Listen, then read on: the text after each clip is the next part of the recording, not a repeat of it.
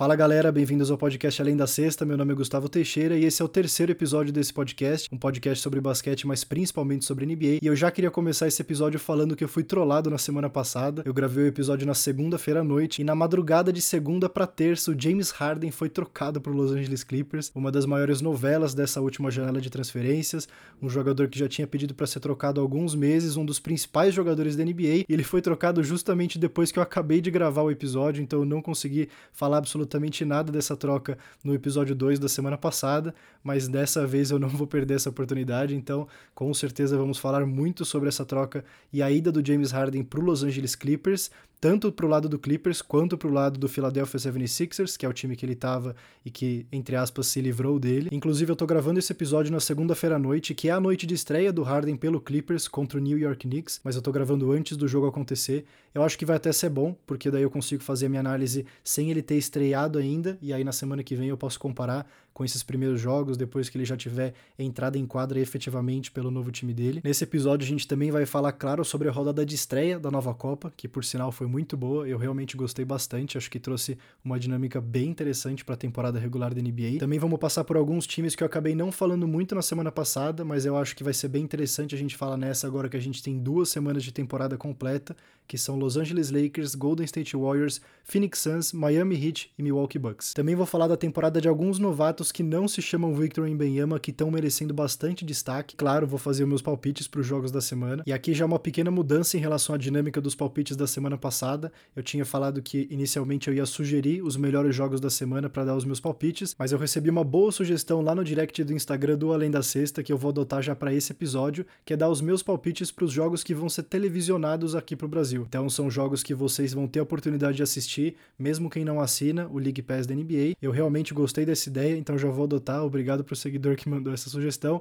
E se você quiser dar sugestões também pro que eu vou falar aqui no podcast, dar dicas, fazer comentários, enfim, o que você quiser, feedbacks, é só mandar mensagem lá no direct do Instagram ou no direct do TikTok. Arroba Além da Sexta lá no TikTok e arroba Além da Sexta com ponto entre as palavras no Instagram. Então fiquem à vontade, me mandem coisas, me mandem mensagens, sugestões, críticas, enfim, o que vocês quiserem. A ideia é justamente a gente ter essa interação tanto para os podcasts quanto para os vídeos diários que eu trago lá no perfil para vocês. Então bora que a gente tem muita coisa interessante para falar nesse episódio, começando com uma notícia quentíssima que acabou de sair, faz alguns minutos antes de eu começar a gravar esse podcast. O brasileiro Gui Santos é a mais nova contratação do Golden State Warriors. Ele assinou um contrato de três temporadas com o time que escolheu ele no draft do ano passado e vai ser o 19 jogador brasileiro a jogar na NBA. O Gui é um ala de 2 metros e 1 de altura e é uma das grandes promessas hoje do basquete brasileiro. Ele jogou a temporada passada pelo Santa Cruz Warriors, que é o time de desenvolvimento do Golden State Warriors da NBA. Ele foi muito bem, teve boas médias, se destacou. Depois de ter feito uma boa Summer League nessa última off-season e ter participado da seleção brasileira que foi para esse último Mundial, ele finalmente conseguiu cavar a vaguinha dele na NBA. Claro que ainda é muito cedo para imaginar quanto que ele vai conseguir efetivamente jogar, principalmente nessa temporada, mas essa é uma excelente notícia, principalmente pra gente aqui do Brasil. Ele realmente mostrou que ele tem capacidade de se manter na liga e claro, assim que ele estrear ou qualquer outra novidade que tenha dele durante essa temporada, eu vou trazer aqui para vocês, fazendo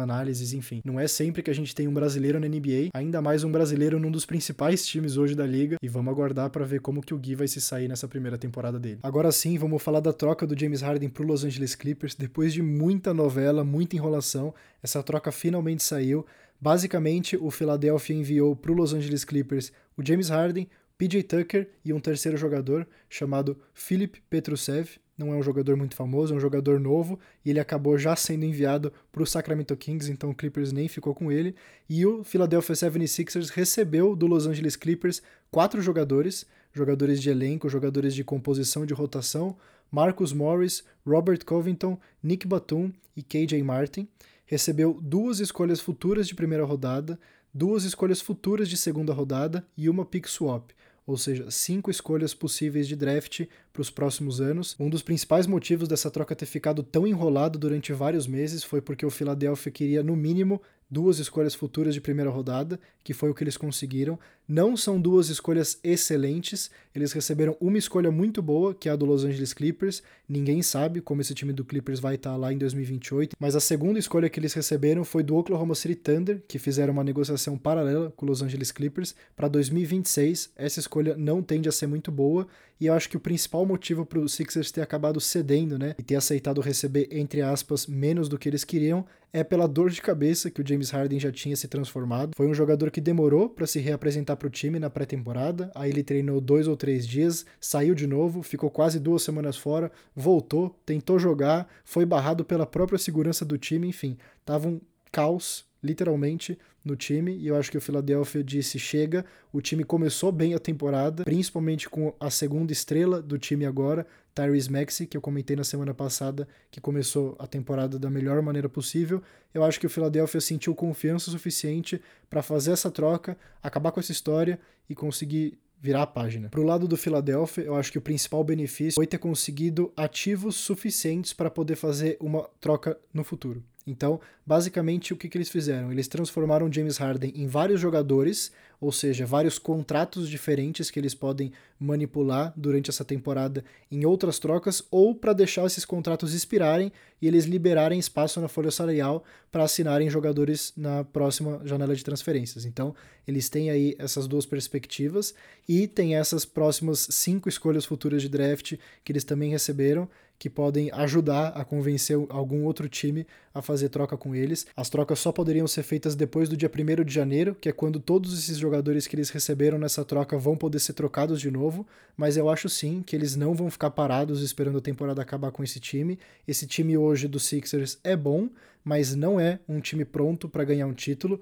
e eles não têm tempo a perder agora que eles têm um MVP no time. Então, Joel Embiid, que é o atual MVP da liga, acaba trazendo de certa forma esse senso de urgência para o time não desperdiçar nenhuma temporada que seja. E pro lado do Philadelphia 76ers, eu acho que o saldo dessa troca ele é positivo porque você se livra da dor de cabeça que era James Harden e você consegue peças minimamente boas para você conseguir melhorar o time. Então, se eles tivessem perdido, por exemplo, o James Harden de graça no final dessa temporada, o contrato do James Harden tivesse acabado e ele tivesse saído de graça sem eles receberem nada em troca. Esse seria o pior cenário possível. Então, tendo em vista que isso era uma possibilidade que o James Harden estava causando muito mais problema do que solução. Eles terem conseguido quatro jogadores para composição de elenco até que alguma outra troca seja feita e terem conseguido quatro até cinco escolhas futuras de draft, eu acho que o saldo realmente foi positivo. E agora falando do lado do Los Angeles Clippers, eu acho que a chegada do James Harden definitivamente melhora o time, mas esse time, como eu acho que eu já tinha falado no primeiro episódio, já era um time que no papel era bom o suficiente para ser um dos concorrentes ao título. O problema deles nunca foi talento, o problema desse time do Clippers desde 2019 é o mesmo. Kawhi Leonard e Paul George, as duas grandes estrelas do time, não conseguem ficar saudáveis. Então, mesmo com a chegada do James Harden, se Kawhi Leonard não estiver saudável nos playoffs, esse time não é um time que consegue ser campeão. Um time que tem James Harden, Paul George e Russell Westbrook como a sua terceira grande estrela, não é um time hoje, em 2023, que consegue ser um concorrente e um candidato ao título. É simples assim. Se o Kawhi Leonard estiver saudável, que hoje em dia é pedir muito, o Los Angeles Clippers tem total capacidade de pelo menos bater de frente com o Denver Nuggets. Mas se ele se machucar de novo, igual aconteceu nas últimas três temporadas, esse time vai acabar ficando pelo caminho com ou sem James Harden. Pro lado do Clippers, eu não acho que o saldo foi tão positivo, principalmente porque agora no time James Harden, Kawhi Leonard, Paul George e Russell Westbrook todos podem ficar livres no mercado a partir da próxima temporada e o Clippers não controla nenhuma escolha de draft deles até 2030. Ou seja, pelos próximos seis anos, o Clippers não tem controle sobre quem eles vão escolher nos próximos drafts e eles podem acabar perdendo de graça todos esses jogadores. É claro que esse seria o pior cenário possível e eu não acho que isso vai acontecer, mas só mostra o quão delicado que é toda essa situação. O principal ponto positivo para o Clippers dessa troca é que agora eles têm mais um jogador que, pelo menos na temporada regular, tem muita qualidade para conseguir ajudar a carregar o piano, mesmo se Kawhi Leonard ou Paul George precisarem ficar fora de jogos por lesão, por descanso, enfim, qualquer que seja o motivo. Mas assim, mesmo com isso, eu não sei se hoje a dor de cabeça que é o James Harden vale tanto a pena assim.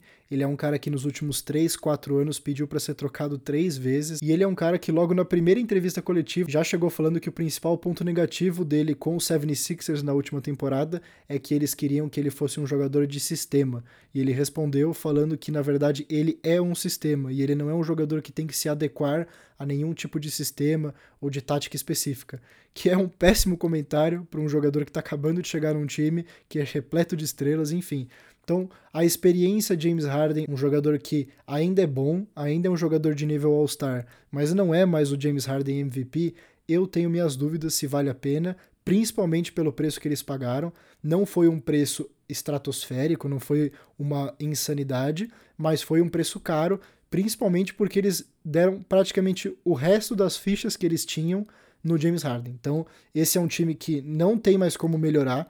Esse é o teto em nível de talento, em nível de qualidade que o Clippers pode chegar. É um time que no papel é realmente muito talentoso. O que a gente vai precisar esperar para ver é se esse time vai realmente conseguir encaixar, se o James Harden não vai causar problema e se, principalmente nos playoffs, Kawhi Leonard e Paul George estarão saudáveis. E agora eu quero passar para alguns times que eu não dei muita atenção no último episódio, mas como eu falei, eu acho que vai ser interessante me aprofundar um pouco mais agora aqui com duas semanas de temporada jogadas, começando com o Los Angeles Lakers.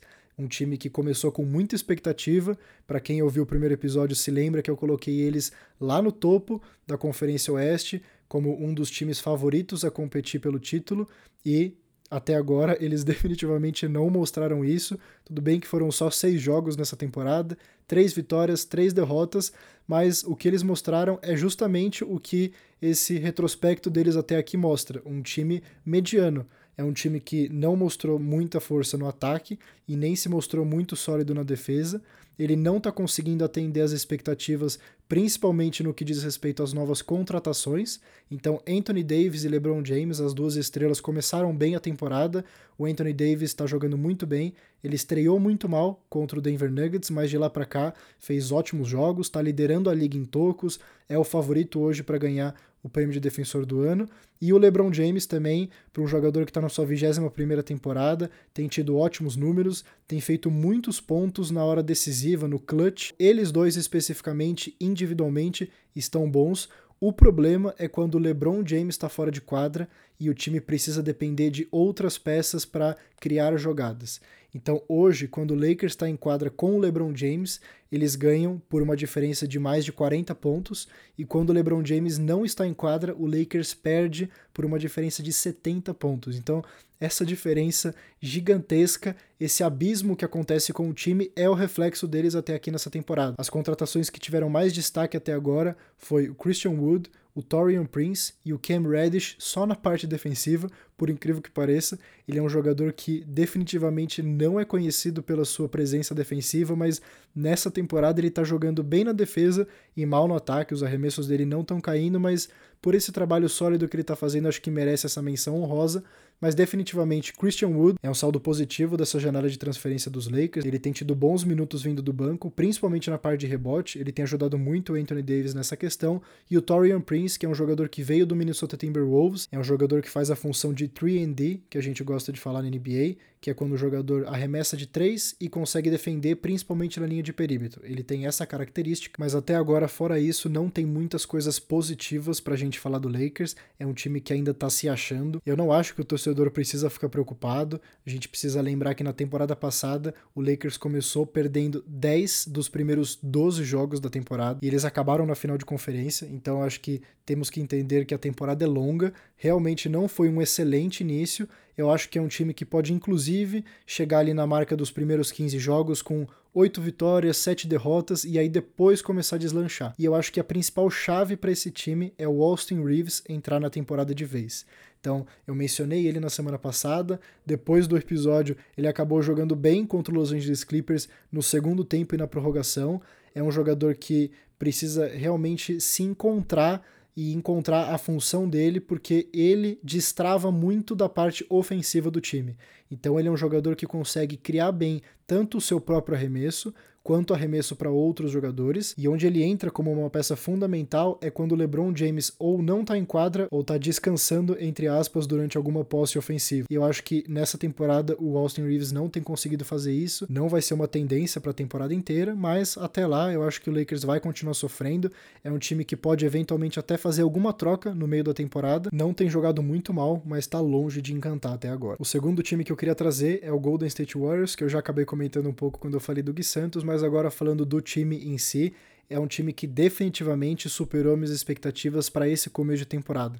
Então, no primeiro episódio também, para quem ouviu, eu falei que é um time que chega para muita gente com expectativa, mas que para mim não chegava tanto porque é um time mais velho, é um time que continua pequeno, entre aspas, então é um time que não tem solução para os principais pivôs hoje da NBA, mas até agora isso não tem se mostrado um problema. Eles começaram realmente muito bem a temporada. Quando eu tô gravando esse episódio, eles jogaram sete jogos e ganharam cinco, e de forma geral, todos os jogadores parecem estar encaixadinhos no sistema. O Curry tá jogando como um MVP, como a gente já imaginava que ele ia fazer. Os Warriors não demoraram para cair na real e fazer o Chris Paul vindo do banco de reservas, então ele começou a temporada como titular, principalmente porque o Draymond Green estava machucado.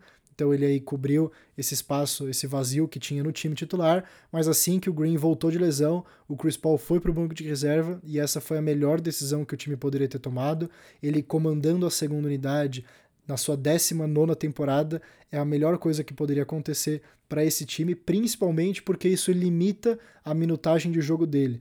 Ele é um jogador que nas últimas duas ou três temporadas tem tido muito problema com lesão, principalmente na reta final, e vindo do banco você consegue segurar ele ali na faixa entre 25 e 28 minutos, que eu imagino que seja o ideal para ele conseguir se manter saudável durante a temporada. O Chris Paul não vem tendo bons números ofensivamente em termos de pontos e porcentagem de arremesso, mas ele tem, como sempre, como é um padrão na carreira dele, tem tido ótimos números de assistência e baixíssimos números de turnover, ou seja, quando ele está com a bola e quando ele comanda o ataque, o time perde pouco a posse de bola e ele consegue normalmente colocar os companheiros de time em boa posição para fazer a cesta. Se isso for uma tendência para o resto da temporada, eu acho que eles têm muita chance de realmente ir bem e superar expectativas como as que eu tinha em cima deles. E uma coisa que eu acho que eu não comentei nem aqui com certeza e nem em nenhum vídeo meu no TikTok, no Instagram, é que essa temporada para os Warriors tem um feeling, não sei, me cheira como um The Last Dance.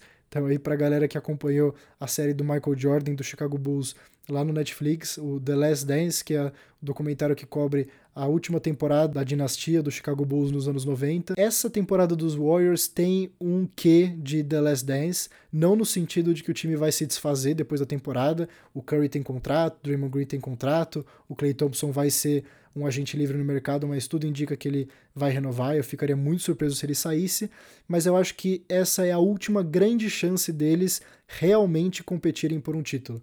O Curry vai fazer 36 anos nessa temporada, Clay Thompson e Draymond Green estão beirando os 34, o Chris Paul nem se fala, tá quase nos 40 anos, então assim, é um time que ganhou em 2022, depois de alguns anos aí de hiato, que tava, a galera estava machucada, jogadores saíram do time, eles precisavam se renovar, conseguiram ganhar em 2022.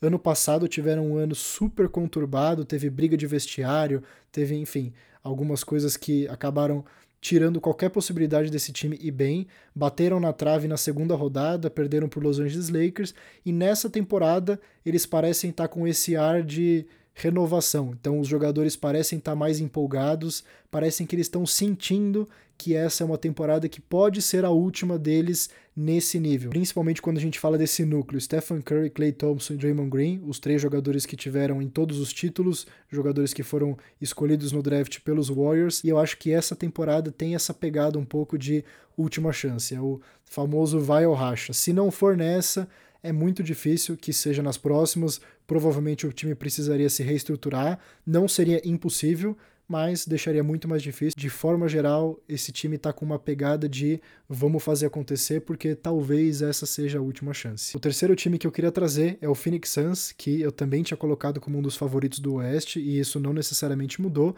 mas essa temporada mal começou para eles e eles já viveram fortes emoções. Já é uma temporada montanha-russa para eles. Eles começaram bem a temporada, ganhando fora de casa dos Warriors, abriram uma boa vantagem com três vitórias nos primeiros quatro jogos, mas depois não conseguiram se encontrar. Perderam duas vezes em casa para o San Antonio Spurs de Victor Wembanyama, depois perderam fora de casa para o Philadelphia 76ers e recentemente conseguiram ganhar do Detroit Pistons, mas que não é lá grandes coisas, é um time ainda muito jovem em reconstrução, então não é uma vitória tão animadora. E o principal motivo para esse começo turbulento do Suns é o pesadelo que todos os torcedores tinham antes da temporada começar, desse time não conseguir se manter saudável durante a temporada e, consequentemente, acabar com qualquer chance deles realmente atingirem as suas expectativas. E é isso que está acontecendo.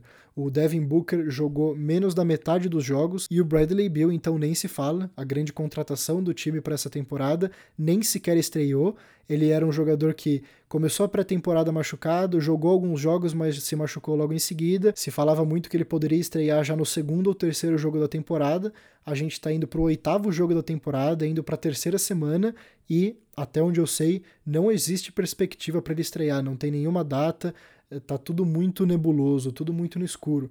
Então, enquanto esse time não conseguir ficar saudável, esquece, não tem chance deles ganharem. Um dos principais pontos de interrogação para esse time era justamente eles terem um time muito concentrado em grandes estrelas e terem jogadores de complemento de elenco, né, jogadores de rotação em contratos baixíssimos, o que significa que são jogadores não tão bons assim. Existe um motivo para os jogadores que eles têm terem contratos mínimos. Então, já era de se esperar que se eles perdessem jogadores por conta de lesão, essas dificuldades começassem a aparecer e elas estão aparecendo. O Suns começou muito bem a temporada, principalmente na defesa, acho que surpreendeu muita gente. Eles ficaram na primeira semana lá no topo, entre as principais defesas da NBA, mas nessa última semana eles já deram uma boa despencada, o time não conseguiu manter a mesma pegada. Então, assim, eu acho que esse começo de temporada não foi dos melhores tem, temporada é super longa, dá muito tempo para todo mundo se recuperar de lesão e eles voltarem, então longe de ser uma temporada perdida,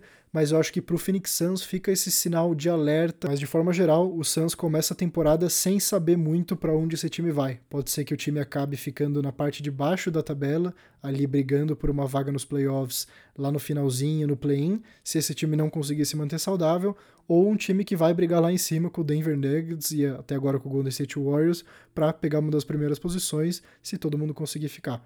Então acho que eles estão com essa faca de dois gumes aí que até o momento não a perspectiva não tá das melhores. O quarto time que eu queria trazer é o Miami Heat, que para muita gente é uma das grandes decepções dessa temporada até aqui, mas não para mim. De novo, para quem ouviu o primeiro episódio, eu já tinha levantado a bandeira de que esse time não era tão bom quanto a temporada passada. Me preocupava muito que eles tinham perdido dois jogadores extremamente importantes para a rotação do time e não tinham conseguido repor a altura. E é exatamente isso que a gente está vendo nessa temporada. É um time mais fraco do que na temporada passada. Na temporada passada eles já brigaram para conseguir se classificar nos playoffs, eles se classificaram no play-in em sétimo lugar, perderam o primeiro jogo do play-in e se classificaram como o oitavo colocado. E nessa temporada, pelo menos nesse começo, tudo indica que vai ser um repeteco da temporada passada. E o que eu acho que torna tudo pior para o Miami Heat durante a temporada regular é que eles, como time, de forma geral, não costumam ligar muito para esse principalmente começo de temporada. Já é uma tendência desse time dos últimos anos, a exceção foi no ano que eles conseguiram ficar em primeiro lugar da conferência, na temporada 2021-2022. Fora isso, eles sempre ficam da quarta ou quinta colocação para baixo. Por quê? Porque os jogadores, de forma geral, mas principalmente o Jimmy Butler, não ligam para os jogos de temporada regular eles têm essa confiança excessiva que serve tanto para o lado positivo quanto para o lado negativo, que quando chega nos playoffs eles vão dar conta do recado e eles costumam dar até certo ponto. Times que se classificam para a parte de baixo da tabela para os playoffs não são campeões. É simples assim. Historicamente, os times que ficam da terceira colocação para baixo têm uma chance praticamente mínima de ser campeão. Só duas vezes na história da NBA, um time que não foi top 3 da conferência ou seja, não foi primeiro, segundo ou terceiro lugar da temporada regular do leste ou do oeste, foi campeão. Isso não é achismo, isso é um fato. Então, times como o Miami Heat, que, entre aspas, menosprezam a temporada regular, não costumam ser beneficiados lá na frente. O principal e talvez único ponto realmente positivo dessa temporada do Miami até aqui são as atuações de Tyler Hero. Vinha jogando bem na temporada passada, mas acabou se machucando logo na primeira rodada dos playoffs, perdeu os playoffs inteiro e agora voltou saudável nessa. E ele realmente está jogando muito bem. Ele está com médias de quase 26 pontos por jogo, quase 6 rebotes, 5 assistências. Esses números acabam ficando um pouco inflados pela falta de produtividade que a gente tem visto do Jimmy Butler, que é um jogador que costuma vir sempre aí para pelo menos 22, 23, 24 pontos. A falta desses pontos do Jimmy Butler, o Tyler Hero tá conseguindo repor, mas mesmo assim não está sendo suficiente. O Miami Heat até agora na temporada jogou seis jogos, perdeu quatro e ganhou dois. É um começo realmente nada animador para a torcida do Miami. Claro, igual eu falo para todos os outros times, é começo de temporada, tudo pode mudar, mas assim, a perspectiva desse time até agora é de que essa vai ser uma temporada, pelo menos na parte da temporada regular, muito parecida com o que foi na temporada passada. Mas agora resta saber se eles vão conseguir de novo repetir a evolução que eles tiveram no meio da temporada, principalmente no final, e, claro, se eles vão conseguir repetir a atuação deles nos playoffs, eu acho, sinceramente, muito difícil. Amanhã, quando esse episódio tiver ido pro ar, eles vão ter jogado contra o Los Angeles Lakers em casa. Um dos dois vai ter que ser o vencedor. Depois a gente vê se algum desses dois times conseguiram queimar a minha língua e provar tudo que eu falei aqui errado. Com a informação que temos hoje, segunda-feira à noite, quando eu estou gravando esse episódio, é que a temporada do Miami Heat é definitivamente decepcionante até aqui. E o quinto e último time que eu queria trazer para a discussão de hoje é o Milwaukee Bucks. Para muita gente, inclusive para mim, a escolha para ser o campeão da NBA nessa temporada, eu já tinha colocado eles como meu palpite para ser campeão antes mesmo da troca pelo Damian Lillard. E, obviamente, depois da troca, eu fiquei ainda mais confiante com essa minha escolha. E esse começo de temporada, eles também definitivamente têm deixado muito a desejar. Não começaram nada bem, principalmente na defesa o maior pesadelo da torcida do Milwaukee Bucks quando eles trocaram pelo Damian Lillard e mandaram embora o Drew Holiday, que era um dos melhores armadores defensivos da liga, era a defesa de perímetro principalmente. E acho que o que eles não esperavam é que a defesa no garrafão, que tem jogadores como Brook Lopes e Yannis Antetokounmpo, que são dois dos melhores jogadores defensivos de garrafão da NBA hoje, também estaria muito mal.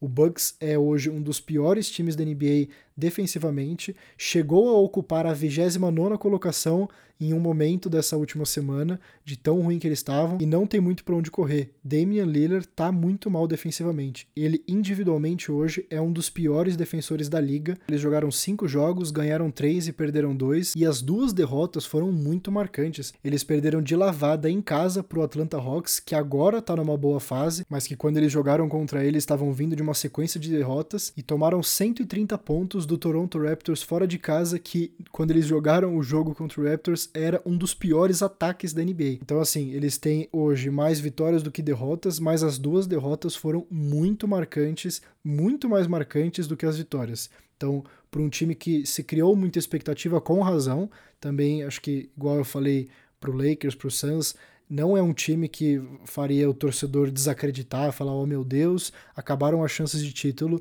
estamos lascados. Não, não é isso. O time continua muito bom no papel, eventualmente eles vão se ajustar, vão corrigir os erros, mas esse começo de temporada realmente está bem questionável, bem duvidoso, e tem uma coisa muito curiosa acontecendo com o Yannis Antetokounmpo, que eu ainda vou fazer um vídeo sobre isso que eu vou soltar no Além da Sexta no TikTok e no Instagram, mas eu vou trazer aqui para quem está ouvindo o podcast até agora em primeira mão, que é o seguinte: ele treinou nessa off-season, então nessa intertemporada, ele treinou com Hakim Olajuwon, que para quem não conhece é um dos maiores jogadores e pivôs da história da NBA dos anos 80 e anos 90, e ele era muito conhecido pelo que a gente chama de footwork, que é o jogo de pés dele. Ele conseguia se livrar da marcação e fazer jogadas plasticamente muito bonitas e muito eficientes, sem necessariamente pingar a bola no chão. Ele fincava o pé pivô dele, que a gente chama, né, o pé fixo dele no chão, e ele conseguia se livrar da marcação, fazer jogadas simplesmente usando a movimentação de corpo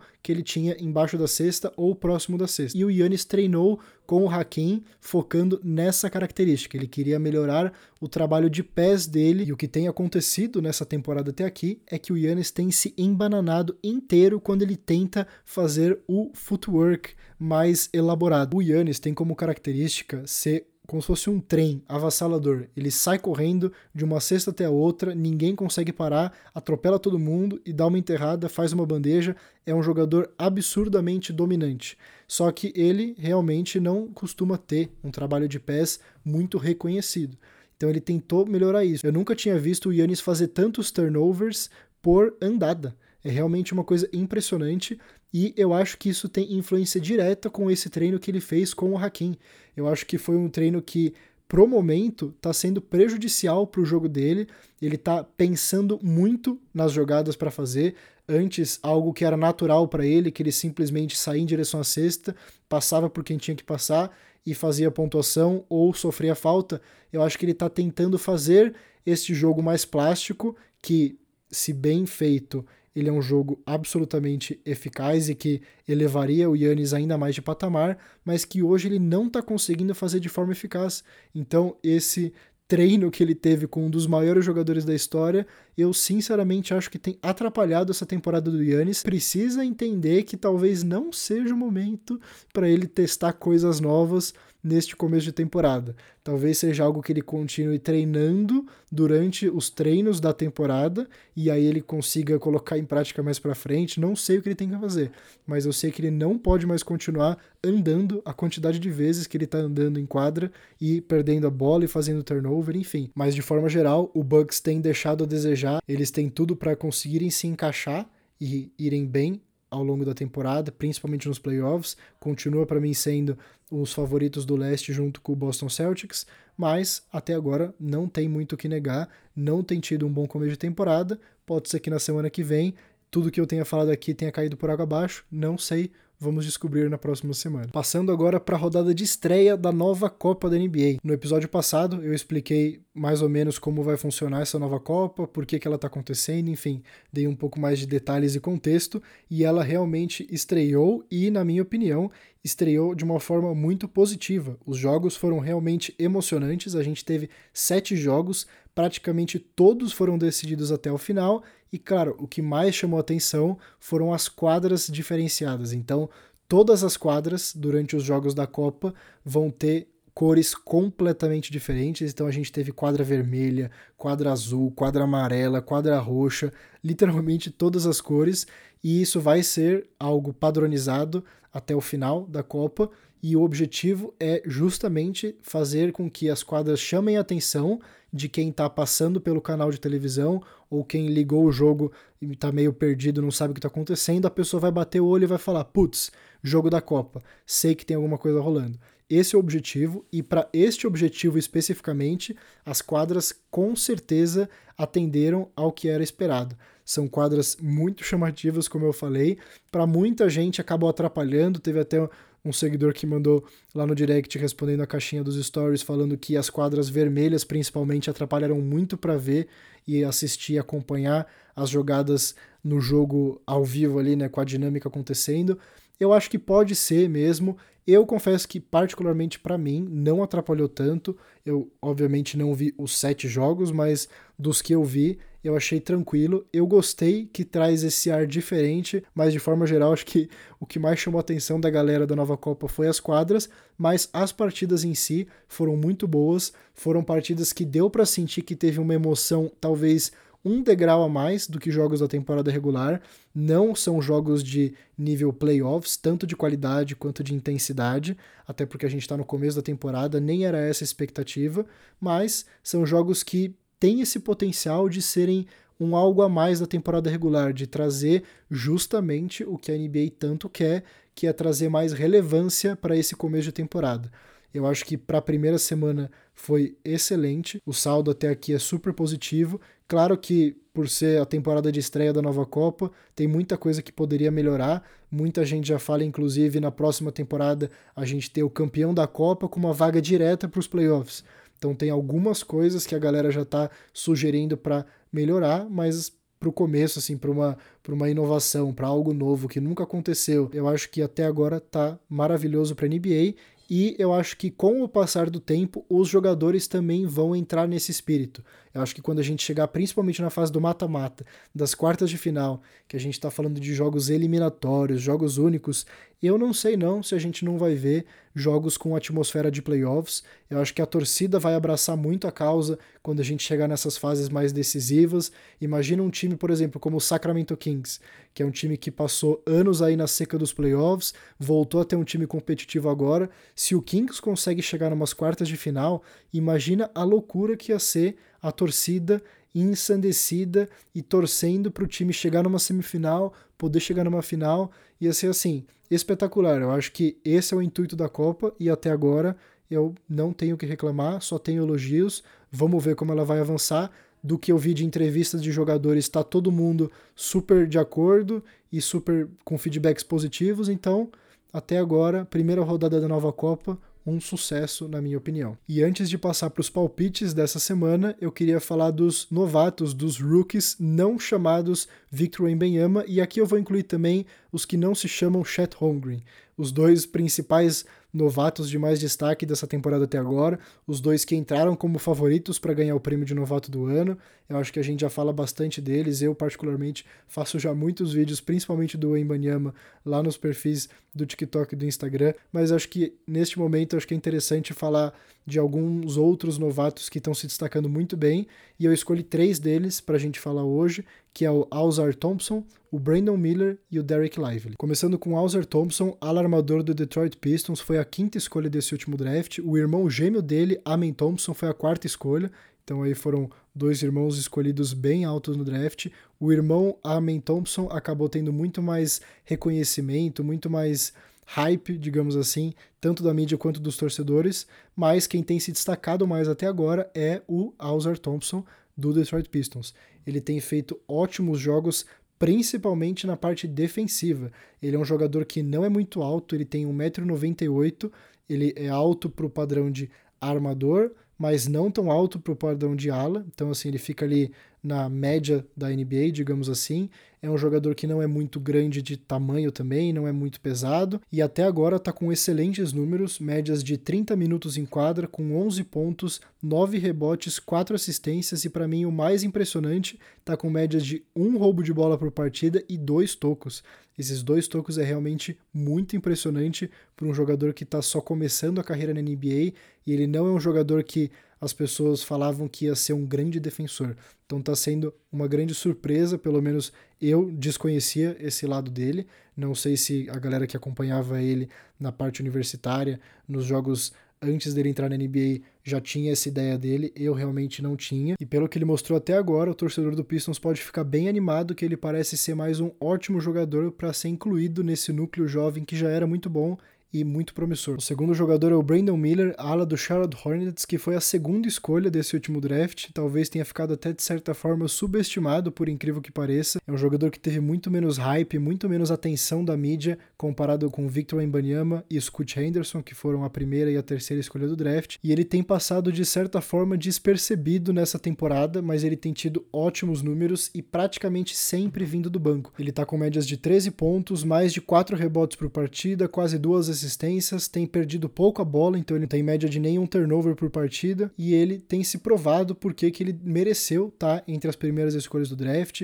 Ele é um jogador que tem um arremesso bom, é um arremesso esteticamente bonito, a bola sempre parece que vai entrar, mesmo quando não entra. Ele não está tendo maravilhosos números de arremesso de quadra, mas também está longe de ser ruim para um novato. Tem 44% de arremesso de bola de quadra e um pouco mais de 30% de bola de três mais de 80% da linha de lance livre. Não são números ruins para um jogador que acabou de começar a carreira, para um jogador que tem tido a luz verde para poder mostrar o seu jogo. Até o momento tem se mostrado digno e merecedor da segunda escolha desse último draft. E por último tem o Derek Lively, pivô do Dallas Mavericks, que foi a 12 segunda escolha desse último draft e ele foi escolhido especificamente para um único papel conseguir ter presença de garrafão e pegar rebote para ajudar o Luca Doncic e ajudar o Dallas Mavericks com a principal deficiência do time deles, que é a presença no garrafão.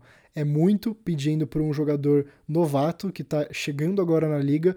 Ele é um jogador que, inclusive, foi escolhido mais alto do que ele estava projetado, porque dentre as opções ele era a melhor disponível para cumprir esse papel e ele tem se saído bem. Ele está com médias de quase 9 pontos, 8 rebotes, uma assistência por jogo, mas o que impressiona nesse começo de temporada dele é que ele realmente tem conseguido se fazer presente nos jogos. Já teve uma partida de duplo-duplo recentemente, que é quando você faz dois dígitos em pontos e dois dígitos em rebotes, por exemplo. Então, ele é um jogador que realmente tem se mostrado bem para o papel, Obviamente é um novato, ele comete erros que qualquer novato comete, tem momentos do jogo que ele parece que está apagado, tem momentos do jogo que ele parece que tá brilhando. Então ele teve uma partida de estreia muito boa, aí teve dois, três jogos ruins na sequência. Ruins não, vai. Mas teve dois, três jogos mais apagados na sequência, voltou a brilhar de novo, aí apagou, voltou a brilhar de novo, que é normal para novato. Se ele conseguir se desenvolver e conseguir, sei lá, manter uma média de 10 pontos, 11 pontos e perto dos 10 rebotes para um time que já tem as suas estrelas bem consolidadas, que é Luca Doncic e Kyrie Irving, e tem jogadores de composição de elenco que são no mínimo decentes, eu acho que está mais do que bom já vai ter se pagado ter sido a 12 escolha do draft. Eu acho que não é nenhuma loucura imaginar que ele consiga ficar no primeiro ou no segundo time dos melhores novatos no final da temporada. Então, Derek Lively com certeza tem sido uma ótima escolha, pelo menos até agora, para esse Dallas Mavericks e para o que eles precisavam principalmente. E chegando na parte final desse episódio, parte dos palpites. Então, antes de dar os palpites para os jogos dessa semana que vão ter transmissão para a gente aqui do Brasil, só recapitulando como foram os meus palpites da semana passada não foram lá dos melhores, mas poderiam ter sido pior. Então, na semana passada, dos jogos que não foram da Copa, eu fiz cinco palpites, acertei dois e errei três. E dos palpites da Copa, eu acertei quase todos, então dos sete jogos eu errei só dois. Eu falei que o Bulls ia ganhar do Nets, e o Nets ganhou mesmo fora de casa. E eu falei que o Memphis Grizzlies ia ganhar fora de casa do Blazers, mas isso também não aconteceu. Foi a sexta derrota em seis jogos do Memphis. Eles já ganharam o seu primeiro jogo na temporada recentemente, mas nesse jogo especificamente eles acabaram perdendo, então eu falei errado. Mas bora lá para os palpites, sem mais delongas. Dia 8 do 11, San Antonio Spurs contra New York Knicks em Nova York, jogo que tem potencial para ser histórico por ser o primeiro jogo do Victor Wembanyama na meca do basquete, como os americanos gostam de falar. Eu acho que nesse jogo vai dar New York Knicks. Eles eventualmente vão precisar se recuperar na temporada. Eu acho que esse é um bom jogo para isso. E também dia 11 tem Golden State Warriors contra Denver Nuggets em Denver. Jogaço, potencial de ser um jogo simplesmente espetacular. Eu acho que nesse daqui o Denver Nuggets leva. É muito difícil bater o Denver Nuggets em casa, mesmo os Warriors jogando bem do jeito que estão. O Denver também está jogando muito bem e eles jogam em casa, na altitude. Então não tem como não escolher o Denver. No dia 9 tem Atlanta Hawks contra Orlando Magic em Orlando, mesmo fora de casa. Eu acho que o Hawks mantém a boa fase e ganha esse jogo. Depois, no dia 10, a gente tem Brooklyn Nets contra Boston Celtics em Boston. Eu acho que Boston leva com certa tranquilidade. E também no dia 10, Los Angeles Lakers contra Phoenix Suns em Phoenix. Eu acho que nesse jogo o Suns devolve o troco do jogo da semana passada e ganha do Los Angeles Lakers. Já no dia 11, a gente tem três jogos, começando com Milwaukee Bucks e Orlando Magic em Orlando. Eu acho que o Bucks vai ganhar. O Magic, por mais que tenha começado bem a temporada, eu acho difícil apostar contra o Bucks nesse confronto. Depois tem Miami Heat contra o Atlanta Hawks em Atlanta. Esse jogo eu vou apostar no Miami. Eventualmente eles vão precisar jogar bem um ou outro jogo. Então eu acho que nesse jogo, mesmo fora de casa, eles ganham e o Atlanta dá uma derrapadinha. E para fechar os três jogos do dia 11, a revanche desse último jogo do final de semana, Cleveland Cavaliers contra Golden State Warriors, dessa vez na Califórnia, e dessa vez os Warriors vão levar. Eu acho que eles dão um troco e devolvem a vitória do Cavs do último final de semana. E para fechar os jogos dessa semana, um único jogo no dia 12, Miami Heat contra San Antonio Spurs lá em San Antonio. Esse jogo eu vou apostar no Spurs. O Spurs é um time que tem me surpreendido positivamente. Eles têm tido bons jogos, às vezes eles cometem erros muito bobos e muito é, previsíveis, digamos assim, mas eles são um time novo. Eu acho que eventualmente eles vão conseguir beliscar essas vitórias contra times que no papel são com certeza melhores do que eles. Então eu fico com o Victor Embanyama e companhia. E com isso chegamos ao fim do terceiro episódio do podcast Além da Sexta. Espero muito que vocês tenham gostado. Vou deixar uma caixinha aberta nos stories para comentários, sugestões, feedbacks, enfim, assim que esse episódio for pro ar. Vejo vocês por aqui de novo na semana que vem e todos os dias lá no TikTok e no Instagram. É isso. Até a próxima.